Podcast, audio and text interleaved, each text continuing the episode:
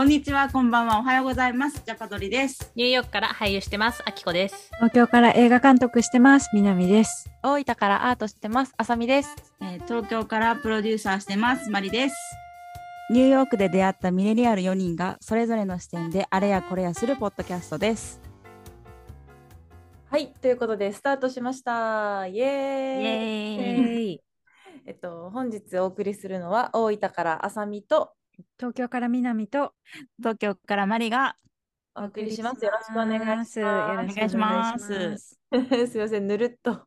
ぬるっと毎回、毎回だか毎回ぬるっと。あって思うね、この度に。あ、順番決めてないみたいら。な。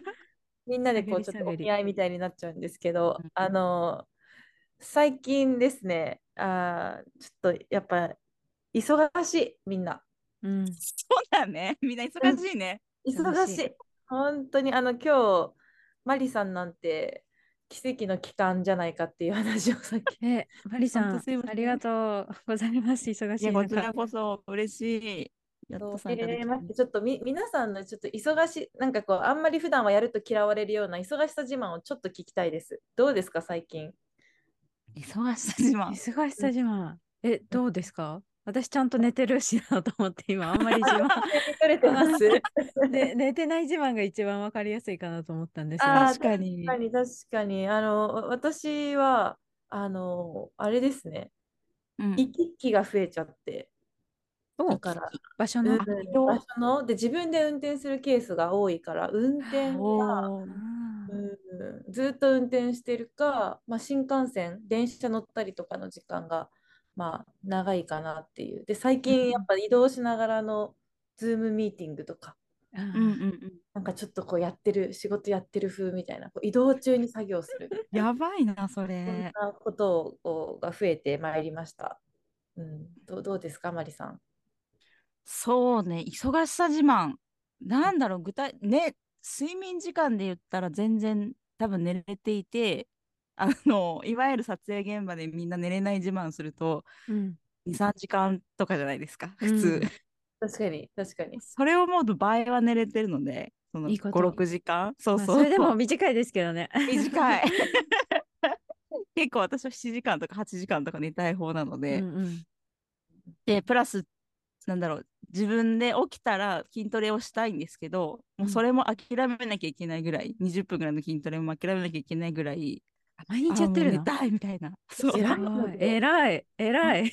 やいや、やんなくてやっぱさ、不規則だから、この生活、生活うわー、偉いねな。いや、そうそう、あの、今日、今日はですね、ちょっとこう、忙しい方も、聞いてる方で忙しい方も多いと思うので、なんか今日、ここで、このタイミングで、こう、タイムマネジメントうんのコツみたいなのがあったら、ぜひシェアしていきたいなと思いまして、もうちょっとしたことでもいいんですけど、私も知りたいなと思って。こう、私まあさっきも知りたいみたいにこう、そう、なんかこう、ダラダラしちゃうとか、なんかうんうん仕事が終わらないとか、なんかうまくいかない、なんか循環しないとかっていうことがあるかもしれないので、ちょっとこう共有、共有したいっていう気持ちなんですけど。ああ、確かに。でもそれで言ったら、結構ダラダラ仕事をしてるというか、まあ、プロダクションなんでお尻が決まってるじゃないですか。これまでに撮影しなきゃいけないとか。で、私オフィスの方にいるので、なんなら24時間、7日間っていうのを英語の表現、24-7、何かしら絶対メールが来るんですよ。やっぱり週末、一応アメリカのプロダクションだから週休2日みたいなルールはあるんですけど、うんそのいわゆる週末って言われてるところも普通にメール来るし、あとは台本の配信とかも来るから、台本なんてみんなに早く渡してあげないと仕事がそこから始まるから、うんうんもう来たら速攻送るっていう。しかも送るのはパソコンでしか送れないんで、パソコンを抱えて休日過ごすみたいなのはしょっちゅうで。だから言ったらダラダラしてんですけど、それを最近いかんと、これじゃいかんと思い始めて。っていうのも、なんか前にあさめちゃんが言ってたじゃないですか。夜9時以降は仕事の LINE とか見ないと。うんうんうんうんそれにちょっと触発されて、うんせめて寝るときと朝自分の目覚ましをかけるまではもう LINE とかをミュートにしました全部。偉いお偉いー素晴らしい。じゃないと本当にいろんな時間帯で動いてるクルーがたくさんいるのでそうですよね。もうねずっと鳴ってんですよ。で、いろんなグループもあるから、うん。こうブブブブブブブみたいなずっとスマホが鳴ってるでも最近あの iPhone が、うん、結構あの集中モードとかお休みモードとかを積極的に、えー、あのなんだっけ iOS をアップデートすると入れてくるようになったなって感覚があるんですよ。えー、それは何かっていうと自分で設定ができるんですけど、うん、そのお休みモードとか集中モードとかを押すと自分でこう設定した LINE が例えば来ないとか着信が来ないとかそうなんかこうマナーモードアプリのその通知を選べるってことね。選べるっていうのがもう iOS で入ってるってこうだからえ標準装備なわけですよ。ちょっとあの Android は分かんないんですけど、アンドロイドまだないかな、多分それ。な。んかっていうことはこう世界中のみんなが、うん。なんてシャットアウトタイムを求めてるのかなって思って集中したいから、うん。そう外部から連絡来ないようにするモードってことなのかなと思って、うん、そうでそれすごい。でちなみに最近私はさらにその連絡返さないあのあれが進化しまして。おう 何 えっと LINE は優先的に見る。うん。だけど、メッセンジャーは私の場合ちょっと仕事関係が多いから、うん。もっと見る頻度を落としました。おー。そう。で、さらに、えっと、SNS 系、そのインスタグラムとかは、なんだろう、は、なんていうか、逆にプライベートの時間に返すようにするっていう。うーん。使うアプリを分けてるんだ。モードに、そう、アプリ分けをするようになってから、めっちゃすっきりしてます。でもそんな綺麗に割れます？アプリ。ううん。ん。あの、厳密には割れないんだけど、なんかこう、逆にこっちが、ちょっとじゃあプライベートっぽくなってきた人は LINE を教えてくださいみたいな。あ、なるほどね。あーなるほどね意識的に分けてるんだ。そうそうそう。分けるようになりました。それって時間も分けんの？そのプライベートの時っていうのはどうやって分けてるの？あ、でもやっぱ9時以降は基本は LINE しか見ないし、うーんえ、最近知ってます ?LINE も分けられるようになったんですよね。個人とグループと公式アカウントと。そう。知らない。そうなんだ。え分けるってどういうこと？音を鳴らす鳴らさないとかそういうこと？なんか、あの、もう、なんて言うんだろう。そもそもの最初の画面でうん。もう分けられるんですよね。あの、すべて友達、グループ、公式アカウント、オープンチャットみたいな感じで、なんて言うんだろう。あファイル分けされてるっていうか、カテゴリー分けされてて、されてて、えそれの、もう、グループとか公式アカウントは見ないで、友達だけ見るとか、ーうん。あとあれです。あの、これも設定が必要なんですけど、うん。うん。通知をせずに相手に送れる機能がついてるんで、ついたので、最近。え、LINE? そう。そう、気遣いの塊みたいな感じじゃないですか。あ、後で見てくれればいいよ、みたいそうそうそうそう。な。でも忘れないように送っとくよ、みたいな感じですよね。みなりちゃん、本当そうなんです。すごい。どういうこと それ。まだおばあちゃんになった気分、私。孫のあさみちゃんに教えてもらったみたいな。ハウって感じよね。ハウ、うんなんか押したらなるんじゃないわけ？みたいな。そうなんですよ。まあ、ちょちょっと設定が、でもそれもなんか LINE ラボみたいな、LINE の中でもちょっと実験的な取り組みのあところに入ってるやつ、まあ、もちろんみんなできるんですけど、あとフォント変えたりとか、だからちょっとあれですよねー。はいはい。ちょっと怖い怖い人からの LINE も柔らかい文字で、丸い文字とか選べば丸文字で見れるみたいな感じで。えージャパドリタイムマネジメントっていうか、これその一個で連絡のやり取りのストレスを減らすために、うんうん普段からそのコミュニケーションツールのアップデートとかは結構見るようにしてます。すごいね本当だ。すごい全然。知トークらないフォルダあるね。そう、すごい。知らなかっ見た。誰も教えてくれなかったよ。え、全然わかんない。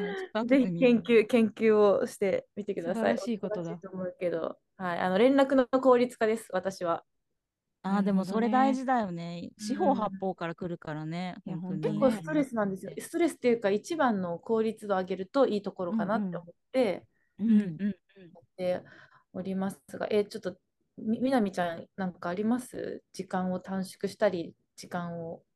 時間短縮？あ、でも私、この間、あの、あさみちゃんが言ってた、あの、全部自分のチェックリスト、トゥードゥリストを書き出すっていうのはずーっとやってますよね。おー。なんかもできるだけ小さいタスクに分けてっていうのはずーっとやってて、でなんかもうそれぐらいしかやってないんですよね、正直。本当になんかでもあれは汎用性がある。言われたんですよ。なんかトゥドゥーリスト書く時間がもったいないって言われたけど、うんううん。んでもなんかこうトータルうん。で見ると絶対トゥドゥーリストあった方がううんんなんかいい気がするんですけどね。いや、わかるわかる。なんか、あれ、これ忘れてないって思い出す時間が結局もったいなかったりするから、一回書いちゃえば、そこ見に行けばいいみたいな安心感があるんで。なんか短期間で終わらない作業に関しては書いとくといいですよね。うーん。自分のプレート上にずっと乗り続けるような仕事とかは確かにやった方が早いかも。うん。だそれで言うとあのメールのインボックスは分けていて、もううん自分の今入ってる制作に関してはトゥドゥーリストはほぼほぼ作ってなくて、うーん。っていうともうメールのやり取りでほぼ情報が回ってるのとうんうん LINE とか、あとは LINE でその保管できたものに関しては関係してる日付のカレンダーに入れてる。あー、わかるわかる。ね、カレンダーに全部情報、やっぱ情報をいかに管理するかが時間を管理できると思ってるので、うんいや、本当それわかります。ね、そう、うん情報をもう一回探すっていうその行為がもったいない。うんうんうんとうん時間をセーブして何したいかって言ってやっぱ考える方に時間を生かしたいじゃないですか。だからその探すとか、なんか誰かにリマインドするとか、そういうのをできるだけ短縮させたいみたいな。わかる。で、そうなったらなんかどこに情報を置くかって決めておかないとうん。迷子になっちゃう。で、メールに関しては、みんな多分それぞれやり方があると思うんですけど、インボックスはなんか未読、星マークついてる、星も何もついてない既読っていうので、3つでこう分かれるようにしていて、Gmail なんですけど、で、星に関しては、それこそ ToDo と一緒で、うん。これに関してはメールの返信を打ったけれども、もう一回リマインドしてあげなきゃいけないものみたいなものを全部星をつけといて、で星も何もついてない既読のものに関しては、恒常的にここに何か大事な情報があったり、まあ、1ヶ月後にもう一回戻っていかなきゃいけない情報はそこに置いていて、終わったものは全部フォルダー分けして、インボックスには置かないみたいな。ああ、なるほどね。にしてますね。なんで星マークがついていて、既読のものが50件ぐらい溜まってくると、もう焦って全部見返して、もう一回リマインドして、処理をしていくっていうのを毎日もやってます。なるほど。星マークの使い方いいですね。私それそう、そうやよってる。で使うんだ、あの星。ねすごい、そう、そうやって使ったりとか、あと、添付資料とか、この資料は保管するまでもないけど、後で多分見返すだろうなっていうのは赤い星マークにしといたりとか、う。ん。あのそうレジュメとか多いんですよね。やっぱちょっとうんうん人をハイヤーすることが多かったりすると、これ何回も保管するのめんどくさいし、うんうんででもちょっと一応置いとくかみたいな時は、そこにこのスレッドがご、ね、2、30件とかなったりするじゃないですか、返信がいっぱいになって。うんうんうんで、どの添付かも分かんないってなった時にはいはい赤い星マークつけとくと、そのスレッド見た時に、あ、この返信についてるんだってパッて見れるみたいな。ああ、なるほどな。天才じゃないですか、マリさん。さすがやっぱ忙しい人は違うな。いや いやいや。まあでもね、グ Google を使い倒すっていうのは本当にタイムセーバーになるなるっていうのはありますよね。私多分、ねあるある。マリさんほど使いこなせてないけど。いやいや、なんかでも確かにそのギリギリまでなんかさばくみたいななんか料理で言うと下茹でしとくみたいな感が最近すごい芽生えてきてっていうのもその一回打ち合わせとかするじゃないですか。うん。打ち合わせとかするごとに基本的にギリギリまで今できることは全て考えておくっていうのを絶対もやるようにしてて。うんうんうんだろうでそれを、まあ、私とかやったら iPad のメモみたいなやつにバーってここまで話したよねっていうのは全部書いといて、うんうん。次思い返しからしなくていいようにっていうか、はいはい。ん、なんかもうギリギリまで、まあ、あともうソースかけれたら食べれますみたいな感じでしとくことが多くて、っていうのも私ワークショップが多くて。うーん。うんそう。うんワークショップだと依頼を受けてワークショップする特別支援学校とかはいはいはい。外国籍の人のためのなんか日本の伝統文化をどうのとか、まあ、いろんなパターンのがうんおじいちゃんおばあちゃん向けとかあった時に、なんかこうやり取りがやっぱじゃあ会場はここだからとかやっぱこう、まあ、皆さんそうですけどお金がどれくらいかかってとかいちいち時間がかかっちゃうから、なんかこうなるべくワンペーパーにギリギリまでまとめて次何か決まった時にまたさ進め進めて進めてみたいな感じでうんメメモメモするメモするようにしてそれあれだね、自分の時間管理というよりも、他の人の時間管理というか、うん、そういうの確も含めてってことだ。かにににもなるかもしれないですね。なんかうん2回3回話すことが多くって、うんうん。そうあの前回の話でこうでしたよねみたいな感じ。うんうんまあ確かにそうかも、相手の時間にもなってるかもしれないですね。あでもわかる、うんぎ議事録っていうか全部私もノートに案件ごとに案件っていうかごとにもう Google ドキュメントで一個全部とりあえずそのノート見に行けばはいはい。わかる、全てわかるみたいなのは作ります、ね。で、そうで、議事録を、なんていうか、私の場合は常に人に見せれるようにしておく。ああ、それすごいね優しい。ねし優しいというか便利ですね。うん、そうかなって最近。会話はね、あえ、あとあれですよ、あの、えっと、メリハリ、プライベートとうん。仕事のメリハリだと思いますけど、お二人はさいあのどうですか？仕事とプライベートの時間っていうのは。うーん。すごい今テーマだわ自分の。なんかねす最初すっごい忙しかった時はもうこれが趣味だって思うようにしていて。あで もプライベートの定義を変えていましたね毎日やってることが私は好きなことなんだみたいな。ーでもそれが限界来たら、やっぱりあのなんだろう。携帯を見ないが一番いい。うん。お仕事につつながる連絡とか仕事につながる作業は置く、うんなんか見ないようにする。っていうのが本当に一番いいんだなって最近思いました。うんそうですね、えっ、と、ね、お風呂入る時とかもねとか。お置いてる？置いてる。もう本なんか本だけ見るみたいうん あ読書。なそうとかもうカフェに行ったら携帯見ないとかこの30分だけとか10分だけとかそういう区切りをつけるようにしましたなんか。うん、確かにあのば私、場所変えるのも結構好きですね。うんどどうですか、みなみちゃん。え私も同じかも。なんかスマホ見ないように、なんか私パーソナルジムに行くんですけど、パーソナルジムだとずっと先生が1時間ついててくれるから、携帯見る暇とかない。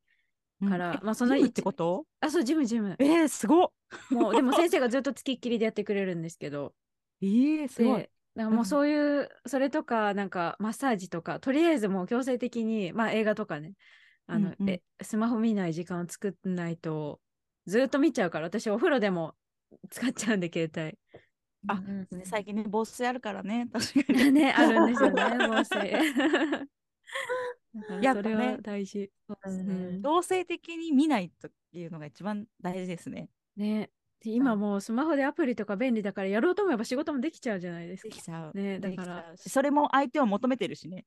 そうそうそう、それこれぐらいやってよみたいなね、できるでしょ、スマホでみたいな。なんかあれですね、だからもう自分で強制的に時間割じゃないですけど、意思を固めて、うんこうこうしてああしてってこうやっぱ組み立てたりとか、で意外と小学校とか中学校のあの時間割みたいなのって結構大人になってもなんか。大事なのかもしれないですね。誰か作ってほしい、私の時間割り。そしたらその通りにやる。確かに、そう、秘書だよ、秘書。確かに秘書ですね。でもまたそれこそなんかあれでしょうね、一緒に住む人が増えたりとか家族が増えたりすると、ますます一人のタイムバーじゃなくなってくるから、なんかなんでしょうねと思いながら あのタイムマネジメントのコツを共有するっていう回だったんですけど、何も共有されなかったかもしれない。今頑張ってる方あ法。マリさんのはいいいいことが。うんうんうん、等身大のなんかリアルな、リアルな私たち3人のタイムマネジメントが見れたんじゃないかなっていうことで、ねもうちょっと勉強しますわ。これを機に考えてみます。うん考えてみます。はい、あのいあえて準備しないで話してるので、リアルなことがお届けできたかと思います。まととめ方タイムマネジメントのコツ、あの新しいいい方法ができたらまたぜひ教えてください、お二人とも。はい、もうはいぜひ。ということで、えー本日は大分からあさみと東京から南と同じく東京からマリが。お送りしました。バイバーイ。バイバイありがとうございました。